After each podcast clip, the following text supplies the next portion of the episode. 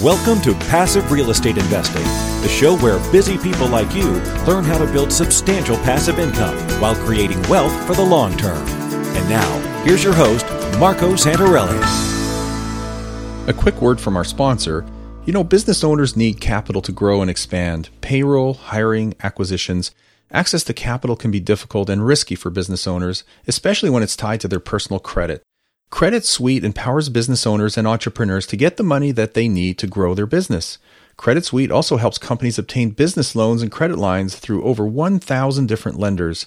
A business owner can use business credit to fund their business versus relying on personal funds, personal guarantees, or those of their friends and family. How fun is that? Credit Suite has an A plus rating with the Better Business Bureau and a five star ranking with Trustpilot. You know, you might be surprised to know that any business can qualify for business credit, even startups, if it follows the proper steps to obtain it. They map out those steps in a free guide called How to Build Credit for Your EIN that is not linked to your SSN. To download this free guide, visit creditsuite.com slash passive. That's credit, S-U-I-T-E dot com slash passive.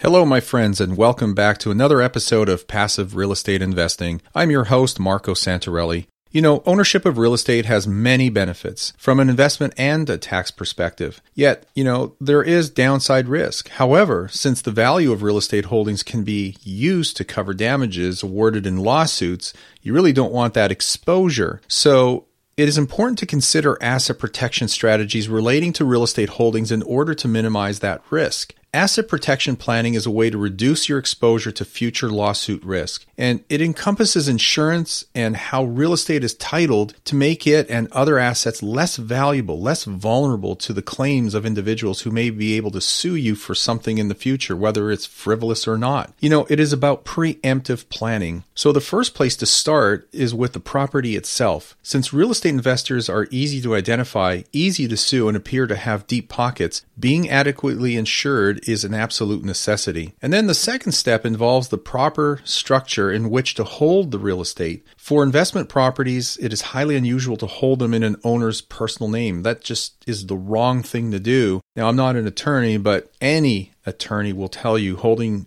title to real estate or any kind of asset worth anything in your personal name is just a big mistake. It's putting a target on your back. So, holding property in one's personal name or jointly with a spouse places those personal assets and other investment properties at risk if a lawsuit results in damages being awarded. So, using the right tools to mitigate your exposure, risk, and liability is critically important. You need the right tools. So, on today's episode, let's learn more about properly protecting ourselves.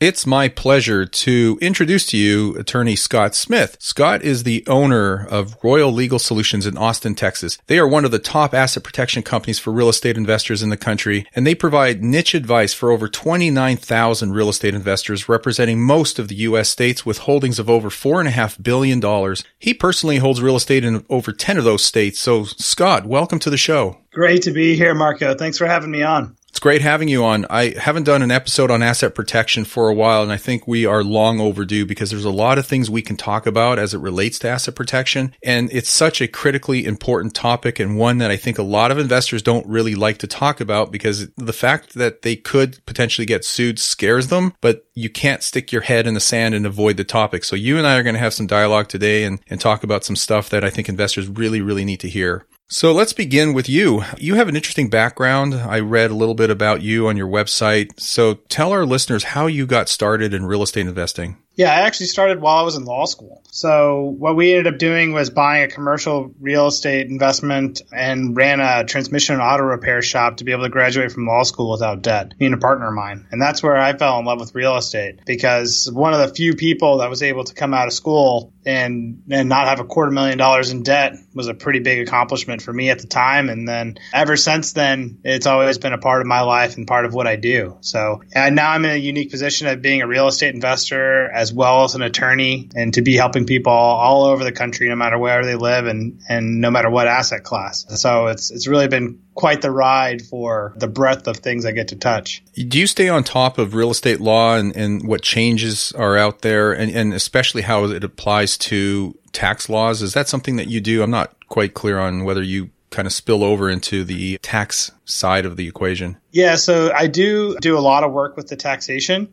I'm not a CPA, right? So I'm not going to file people's returns. But Sure. I know from working with hundreds of CPAs and other attorneys that of what are the practices that are going to work for investors, right? So the lines that kind of coming up as what happens with taxes, what happens with company structure, those are always together. We usually start with saying, how do we get the best tax treatment? How do we get the best financing? And then we find a legal structure that fits our maximum profitability. And then the line gets drawn around, you know, what are the stuff we do is I handle all of that piece for my clients. But then let's say they have, you know, a water rights issue on their property. That's where we'd say, well, go talk to a local attorney for that. That's particular to your one little niche area that you need to find a specialist for that piece of it. But anything high level in terms of what it takes to make money, what it takes to be able to invest in multiple different states, how do you minimize taxes, streamline your company structure, those are all the realm that I play in. Yeah, that's great to know because I don't think anybody can really separate completely the taxation portion as it relates to the legal portion of it. They're joined at the hip and they go hand in hand. Even though you may specialize in one area, you can't separate or ignore the other side of it. Yeah, you're always sacrificing if you do, right? Which is why I work so closely with so many CPAs, and we're constantly in contact about, you know, how are we going to, you know, increase those efficiencies. Sure. So, you know, it's really the taxes really drive what the lawyers like myself have to end up doing. Well said. It's the same thing with, for example, with financing, right? When we're acquiring property or what are we going to do on that end of it? It's the banks that actually determine what's the process in which we're going to acquire new assets. And then we play, you know, our own game after the banks do their part.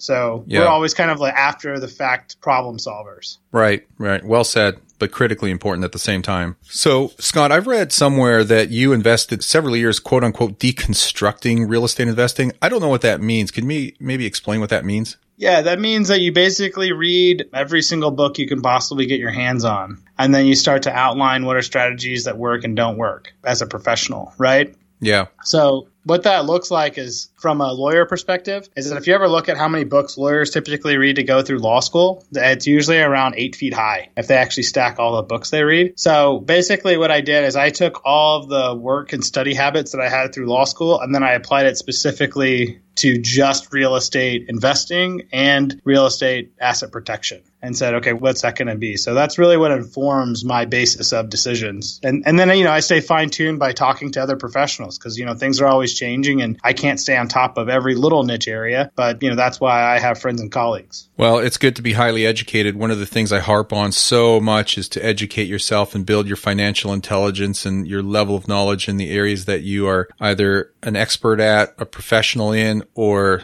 passionate about. And so you are clearly doing that, which is great.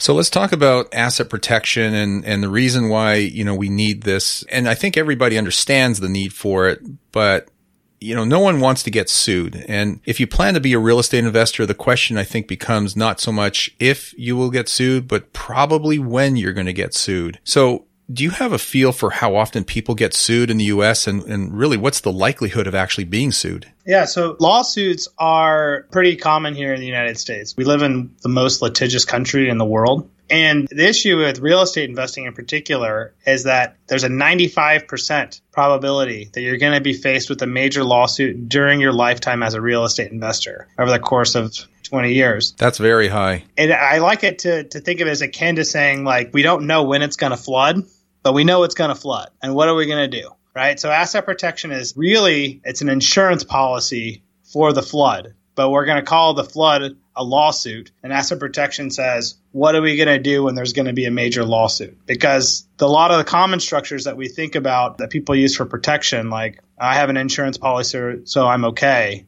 Uh, those don't really work in a lot of these cases, and most all of them really, when we're thinking about the really major ones. I think there's a misunderstanding or misconception as to what could happen if you get sued. I mean, being sued sounds very scary, but it could be so many different things. And I'm not sure even for myself, I understand because I think I've only been sued once and it just went away because it was frivolous. But I mean, what could happen? What is the real fear in being sued? Well, the issue is I've personally seen investors lose three plus million dollars from a single lawsuit, completely wipe them out from it, right? And these were guys that were insured and still had that happen to them. The biggest misconception that happens is that people think that insurance covers you from anything that can happen to you from like the risk of real estate, right? But from a legal perspective, insurance only covers one type of claim, and that's for accidents, which is called negligence. But every other type of claim, you know, there's hundreds of the other types of claims from fraud to breach of contract to gross negligence, which is just merely a really bad accident, aren't covered by insurance.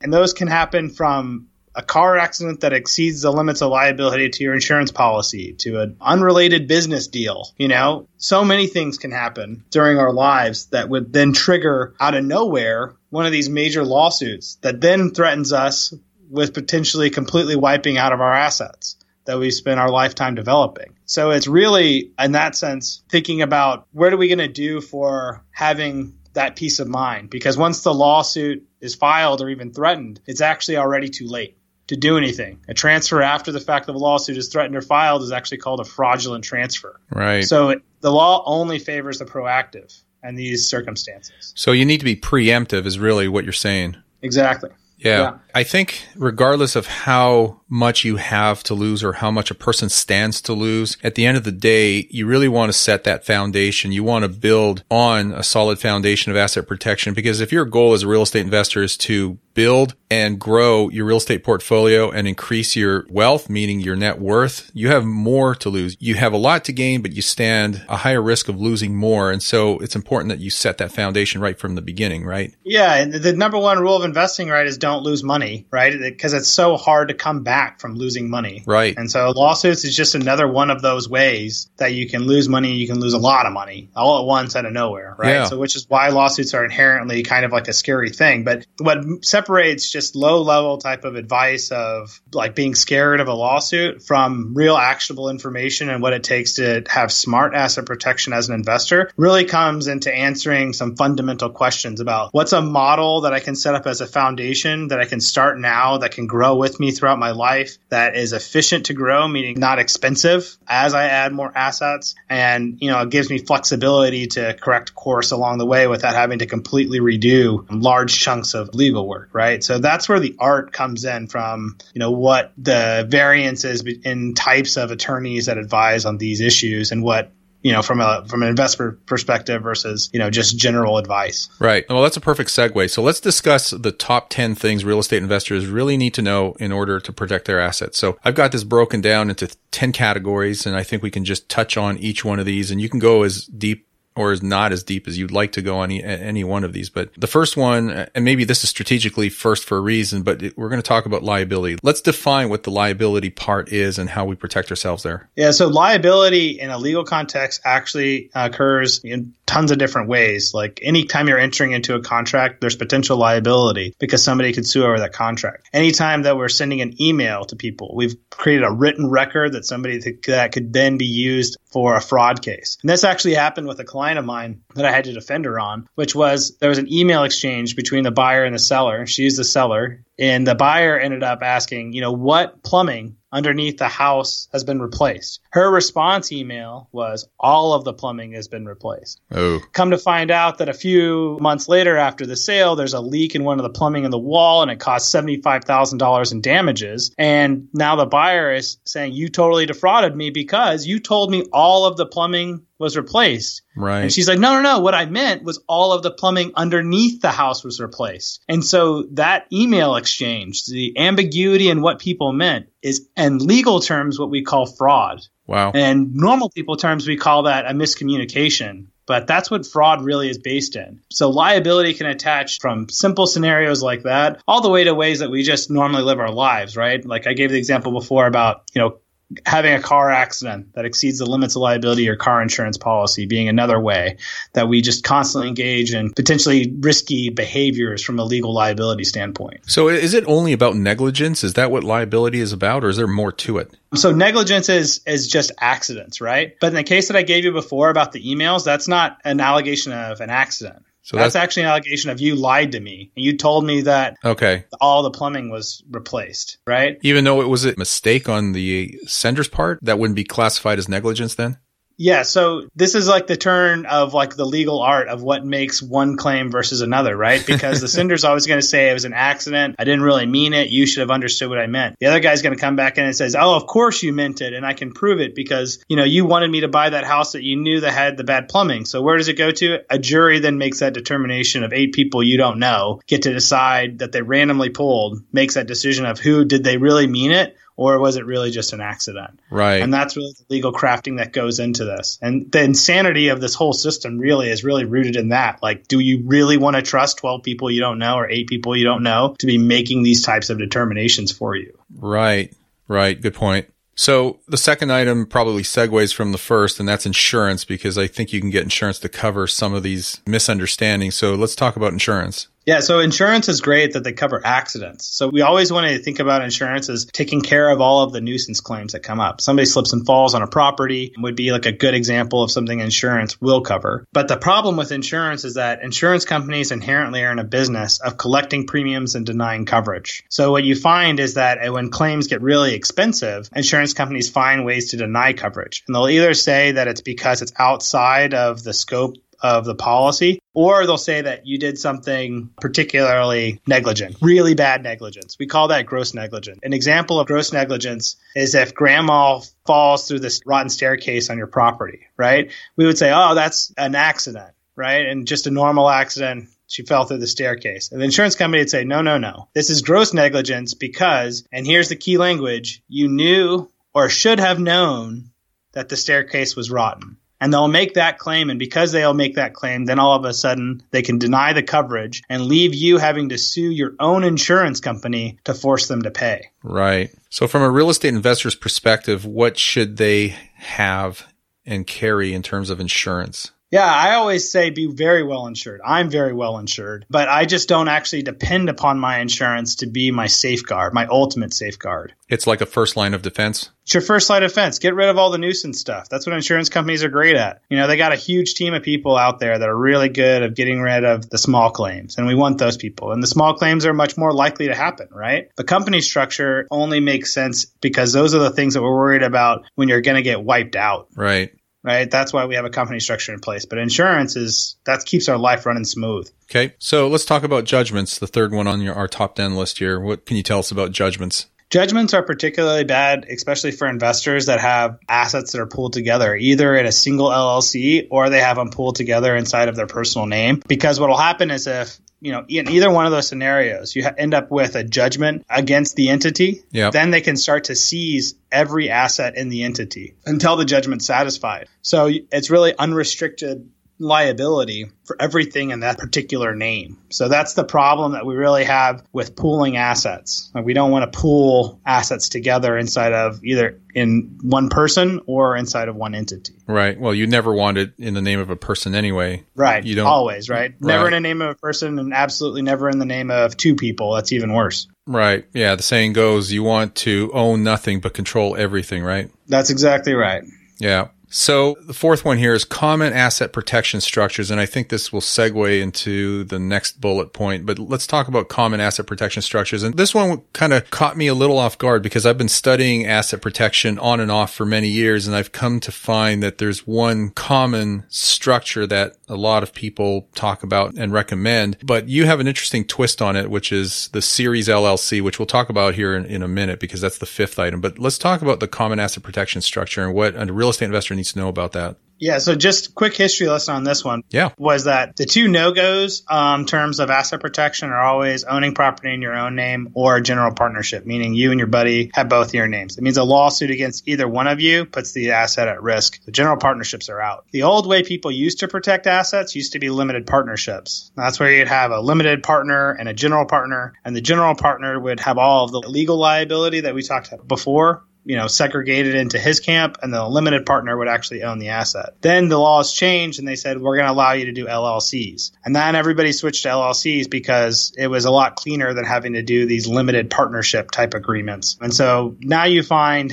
in most the old way people are doing that, well, they're still doing it, is that they'll use one LLC per property that they own, and then they'll have one master LLC that will then own all of those subsidiary LLCs. So if you had five properties, you would have five LLCs to hold each property, and then one, you know, parent company. So six LLCs total to be able to compartmentalize every asset. Um, the reason you do that is because LLCs are treated as individual people. So if you had a lawsuit against one LLC, it couldn't affect any of the other LLCs. The problem with that is that it's just it's really expensive. Then have to form and maintain all of these different companies between filing fees, registered agent fees, franchise taxes, yearly fees, etc. Right? Right. So the new way of doing that, which is you know, I say quote unquote new because in legal terms it's new, even though it's been around for over 20 years, is to use a series LLC because a series LLC allows you to create one company that can create its own individual child companies inside of it. We call those child series. Right. And it can create an infinite number of those for free. So you only have to pay once, but now you get this infinite amounts of protection. That is a really interesting twist and something I wasn't aware of. Now I knew series LLCs existed and I looked into them years ago, but what I was reading online doing my own research didn't really jive for what I was trying to achieve in terms of putting together an asset protection structure. Let me ask you this question. This is the part that I really don't understand. It's my understanding from other resources and asset protection attorneys that you're better off having an LLC in the same state that you own the property, regardless of whether you put one property per LLC or you group them in three or five or however many per LLC, but that LLC is in the same state as the properties. And I don't exactly remember why the case is, but if I had to think back, I think the reasoning was that if there was a lawsuit, you want your LLC to be in the same state of where the lawsuit originated, meaning where the property is, you know, nexus. Is that true or is that not true? Yeah, if that were true, there would be no sense in where it would matter where to incorporate which is like the number one thing that asset protection attorneys first advise. That's why like the people talk about why it's important to incorporate in Delaware I mean, that's a common piece of and the zeitgeist of this. Sure. The reality is, it's Delaware, Texas, Nevada, and Wyoming are Yeah. all on par with each other in strength. So that piece of that inclination of you is wrong in one sense, right? Because it does really matter where you incorporate. But if you're going to own property and you know if you have a Delaware company that's operating and owns a piece of property in Illinois, that Delaware company then has to be registered in Illinois if it's going to own property directly in the name of the LLC. And that might be what those attorneys are alluding to. But not all LLCs are made equal, right? Like California LLCs are extremely weak. I mean, they're almost useless Right. for what they do, right? So all my California clients were doing, you know, something different besides using a California LLC Sure. what they do. Well, that makes sense, but let me throw an example at you. Let's say you set up a series LLC, whether it's in Texas or elsewhere. Let's just say you set one up and then you have one of those series, one of the cells or the child LLCs. And I know we haven't talked about this yet and you, you should probably explain it, but let me ask the question, then you could answer it whenever you want. If the child LLC is in a state like Texas and it owns property in Kansas City, Missouri, do you not have to register that child LLC in the state of Missouri in order for it to be recognized in that state, especially if you ended up getting a lawsuit in the state of Missouri?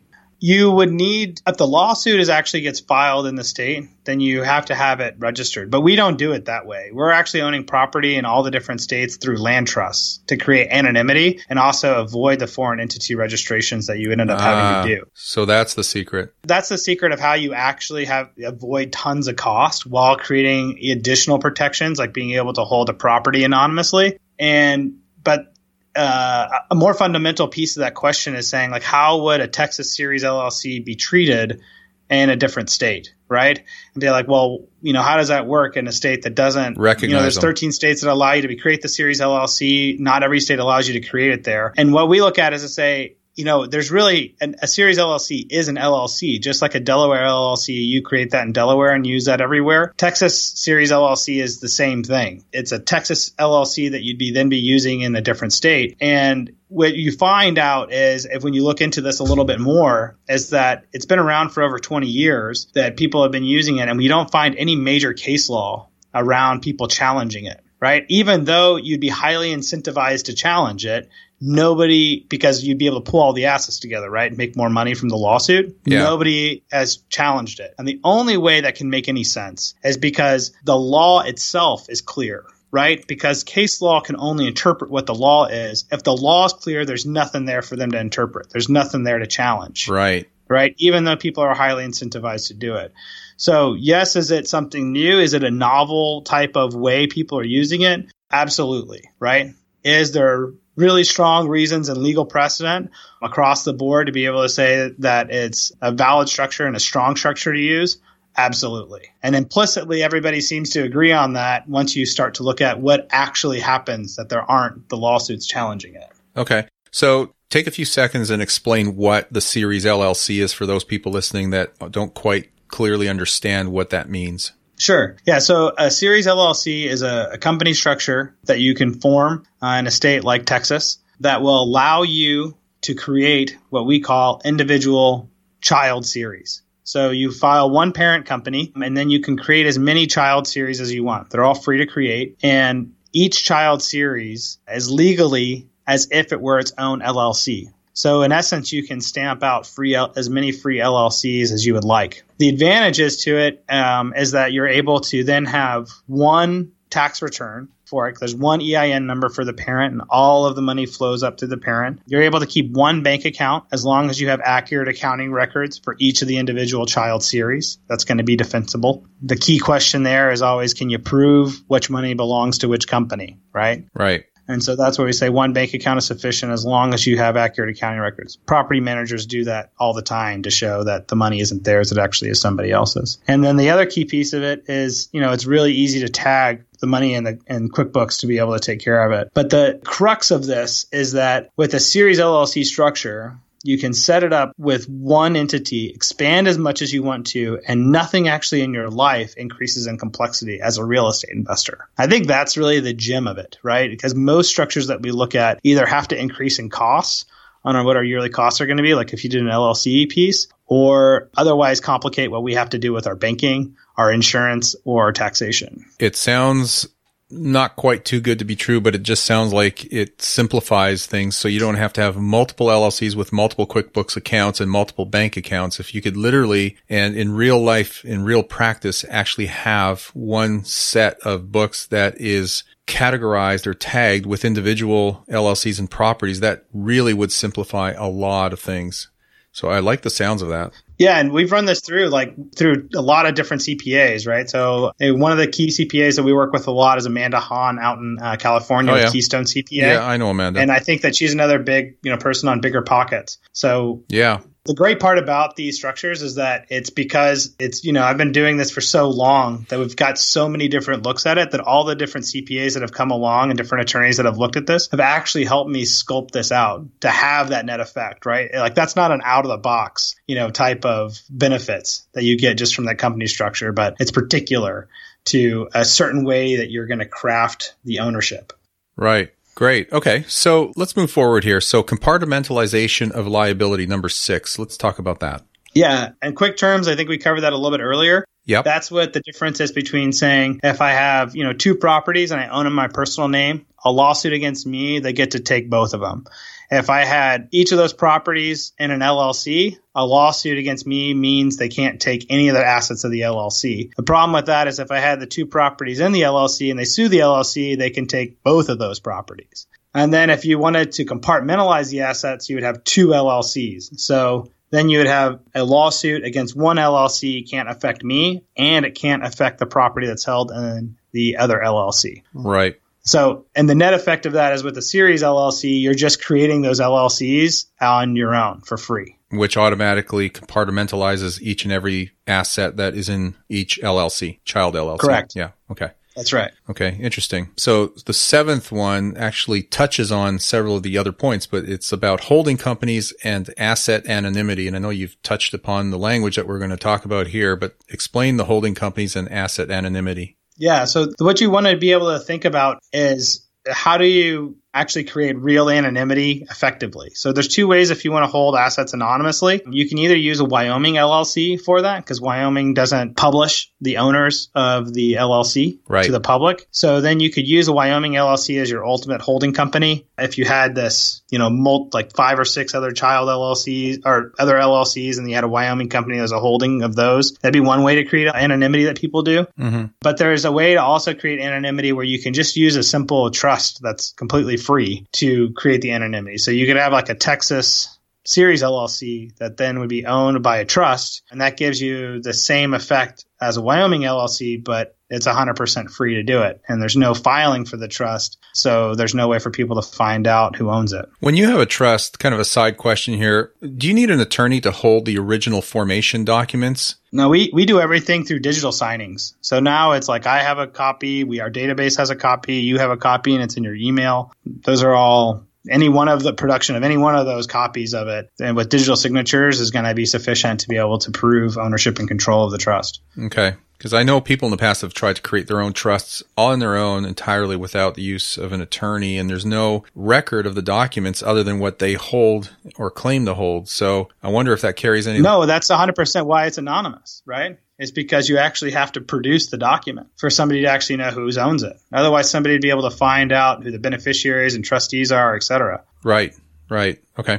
All right. So, eighth point separating assets from operations. I love this one, but I'm going to let you explain it. Yeah, it's my favorite thing, really, right? It's because you have this castle of protections with the series LLC, and once you combine that with anonymity land trusts and trust to own the company. But the the really big piece to really cutting off, you know, almost all the liability that you can be associated with is having a, a, separate shell company that you operate through. So you'd have one company, like your Series LLC, that holds all of the assets in your life. Then you'd have this separate company that then does all of the operations. It's not going to own anything, but it's going to do all of the business. It's going to be the landlord. It's going to hire contractors. It's going to be your face to the world and the types of businesses that you're running. The idea there is that when something goes wrong, who are they going to sue? Well, they can't sue you because you are acting through that shell LLC. So it leaves them being able to sue the, that shell LLC where they can get nothing. Yeah. So your worst case scenario in that example is that you just start a new shell LLC and continue running your life. The way I like to look at this, and it might be a little oversimplistic, but I look at the asset entities as title holding entities where you have your equity stored and then the operations are in transactional entities where you have cash flows coming in and out. And so you're separating your cash flows from your daily business with the assets that you want to hold and protect in separate entities. Is that an oversimplification or is that actually how it works? No, that's actually how it works, right? And all the cash flows that you're getting in and out from that business don't actually belong to that business right? And that would be a further piece of documentation to be able to put in place to say, like, just like you have a property manager that's operating on your behalf, that there's a contract there that says that, you know, this person's operating on my behalf and they have the ability to collect rents, but they're actually all belong to me. Yeah. That's what your asset holding company would need with your operating company to be able to show that they really are two separate entities and that you're treating them as such. Sure. Right. Okay. Corporate management, number nine. Yeah, corporate management is the number one way that people screw things up is that a lot of times that they can do most of the things right, right? They can do the accounting records, they can operate their businesses correctly. Um, because a lot of those are processes that we set up once and that you know if you're working with somebody that's myself or a good cpa that's also a real estate investor sure they can help you set those up to make sure that you're going to run those correctly but then they'll forget to do like little things like they didn't file the franchise taxes so then the company licensures got revoked and then all of a sudden the company the protections they thought they had in place went away right? So one that's one of the key pieces is to always make sure that if you're going to do it on your own i recommend setting a yearly calendar invite to always remind yourself of what are the things that you need to be executing every year. Or you can look to become a member of uh, a firm that's like mine that's able to then offload all of the corporate concerns and all of the extra pieces onto somebody else. And so that way it's just not something that can go defunct on you. Yeah. So it's a simple thing, but it's something you just need to stay on top of. Uh, I guess people refer to that as corporate compliance. And if you're not able to keep, you know, keep tabs on it and remind yourself when to file, you know, the different forms in each of the states, then you need someone like yourself to basically handle it for you. And you don't want that to fall yeah, through the, the cracks. Right. I mean, you don't want it to fall through the cracks. And, and, like the question I always ask people, some people want to do it themselves and some people don't. But the question to ask yourself about that is like, what are you in the business of? Like, are you in the business of doing legal work, are you in the business of being a really good investor or or whatever it is you're doing, right? Like I'm always like put people in place that are good at what they do and do it efficiently. So that way, you know, I can focus on whatever it is that I do really well, right? So right now we're up to a team of about 25 people at Royal Legal Solutions and I'm blown away about how much I don't do very well the more I interact with my team here, right? Yeah. So, and just as a business perspective, I'm always like, man, if, if I can possibly get somebody else to do something that's not in my wheelhouse, Sure. I'm always better off to do it. Yeah. Well, that's just delegating and you want to deflect, delegate, and you want to spend your time on the highest and best use things. And if that's investing, finding deals, you know, growing your business, that's what you should stay focused on and then let other people handle the stuff that really doesn't grow your business.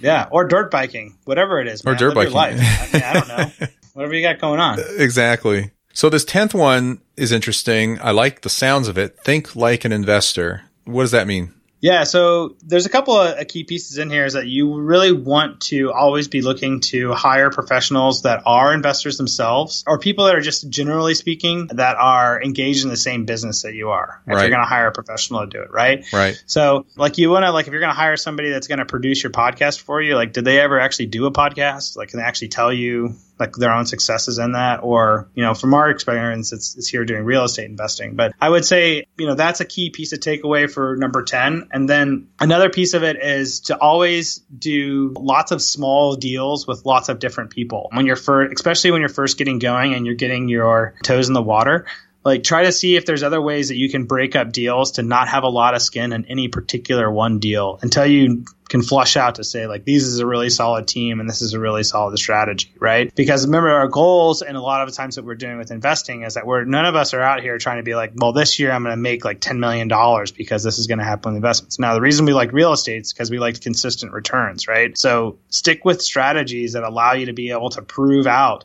you know how can I really make sure that I'm not going to be losing my shirt on a bad investment that's in here, right? And that means incorporating other people that have more experience than you and are smarter than you in a particular play or a different strategy to then link up with what you do. So I always just like to throw that in because time and time again, like the the guys that I see that get you know greedy with trying to make you know a 25% return on every deal that they do, they end up getting you know eaten. But the guys that are just really focused on I want to make a good healthy return and I just really don't want to lose money, you know, those guys are usually always doing really well. Yeah, I don't I don't think someone should limit how quickly they grow and build their portfolio and scale, but I say often that your team is so critically important and working with the right people that have knowledge and experience is the best way to grow personally and in your business and your investing. So I guess, you know, a bit of a quick shameless plug here for our company Norada Real Estate is we have that entire team and the resources and the knowledge and the experience to basically pour over our clients and make sure that they grow as fast as they want to grow while not stepping on landmines. So we always think like investors. We want our clients to think like investors and the critical piece there is having the right team. So, you know, whether that's Scott for asset protection and us in terms of acquisitions and then lending and everything else, you know, when you have the right people and the right seats on the bus, you can grow quickly and you can be very, very successful. So that's the way I think about it as far as a scaling entity and a scaling business and being a real estate investor. Yeah, I, I got to agree with you there, Marco. And it's and the key piece into that too is you know you can scale as fast as you want to, right? And and the other piece is about you know are you going to be are you trying stuff out? Are you taking action and to doing you know smart moves along the way, right? Like I think a lot of us get stalled on our path of thinking we know there's a direction we need to go, but for some reason we stop. And so if we can just take these small steps, take the small steps that you can that are in the right direction. So if that means, you know, being really conscious about making that first investment, then make that first investment. It means picking up the phone and calling that CPA to schedule a really cheap consultation to find out about what your taxation is going to be. You know, take those low hanging fruits of action. You don't have to think that you have to do everything all at once, right? You know, I think a lot of times people, you know, miss on doing small things that would benefit them because it's not, you know, a thousand percent right out the gate. Yeah. I agree 100%. And, you know, speaking of taking those steps and taking action, you know, some people are going to listen to this episode and come to the end of it and they're going to be wondering, wow, that, you know, I know I need to work on this or I need to improve what I already have. What do I do next? So what immediate tips or suggestions would you advise people do right now after listening to this episode? Yeah, the best value thing that you can do is probably coming to our website, the royallegalsolutions.com website, and start to check out the blogs and the podcasts and the content that we have. We believe that if we can educate everybody on what it is that we do about this really complicated subject in a lot of ways that we will have the best clients and the best customers and create, you know, the best value for everybody. So I would say that'd be the, the best way to do that is through our website. And you can always contact us at 512 757 3994 or feel free to shoot me an email at scott s-c-o-t-t at royallegalsolutions.com and you know come grab some free content as well as you know the, the list that we did today i have collateral on there that explains all these topics in a lot more detail Happy to share that with everybody, you know, free of charge and um, just to be able to kind of share the wealth, so to speak. Definitely. And I think in the meantime, you, you know, you probably want to review the insurance that you have and make sure you're well insured. And the other thing too is make sure you don't hold assets in your name your, or your spouse's name. Yeah, that's really, I mean, knowing that your insurance is going to be good, that's a deal breaker from the very beginning, right? That's the lowest hanging fruit that anybody should be doing to make sure that they're protected. And how you hold the assets is exceptionally important. I get calls all the time from people that are owning assets in their personal name or with them and their spouse and whether it's going to be taxes or whether it's looking for real estate advice uh, from Marco or from tax advice from a CPA, I would always encourage you to see what ways you can get in to have, you know, cheap paid consultations with people to be able to ask them, drill down on really specific questions on what it is that you need for your particular situation and knowing that there's a big difference in hiring professionals. The ones that are free will only give you the most generalized possible advice because they don't really care that much to really spend the time to get to know you to be able to know what it is that you're going to need for what you're doing. I mean, is that fair to say, Marco, and on your experience and what it's like working with professionals? Generally speaking, yes. I, you know, once in a while I come across someone who's very generous, but you know, that can only go so far. The thing is, is at the end of the day, you get to a point when you're working with someone where you need to pull the trigger and engage with a professional so they can really dig deep and help you the way they're supposed to be helping you, the way they were trained to help you. But we like to give away free information. We like to give away good information and, and introduce professionals like yourself to our audience because we know that you can bring value and you provide a lot of value. So that's, I think that's the important thing here. Yeah, absolutely. And we, uh, we have all kinds of great free information for people. So, you know, I, I hope that uh, we get to continue yeah. that in the future about being able to, you know, just offer the best free content that gives the most value we possibly can. Right on. Scott, one more time. What's your uh, website again? It's uh, www.royallegalsolutions.com. Awesome. Great. We'll put that in the show notes too. So Scott, thank you for coming on the show. You've been a wealth of knowledge. I know this is a complex topic and for some people it makes their eyes glaze over, but a guy like you can certainly simplify it and put it into real world practice. So they can reach out to you if they have any other questions. So thanks for coming on the show. Thanks, Marco. Pleasure to be here. Thank you.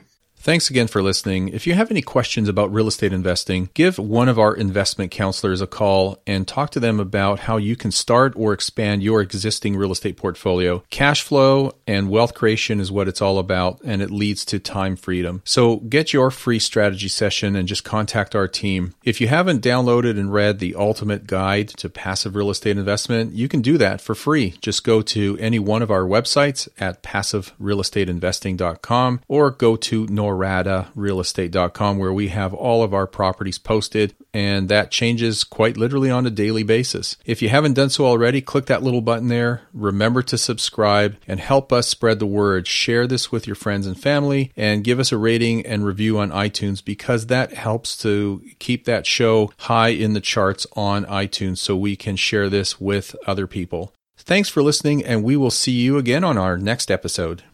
Are you having a hard time finding great investment properties? Unfortunately, the best deals are rarely found locally. Successful investing begins with the right properties in the right markets. Norada Real Estate provides everything you need to invest in the best deals across the U.S. Our simple, proven system will help you create real wealth and passive monthly cash flow. Get your free copy of the ultimate guide to passive real estate investing at noradarealestate.com slash guide. That's N-O-R-A-D-A realestate.com slash guide.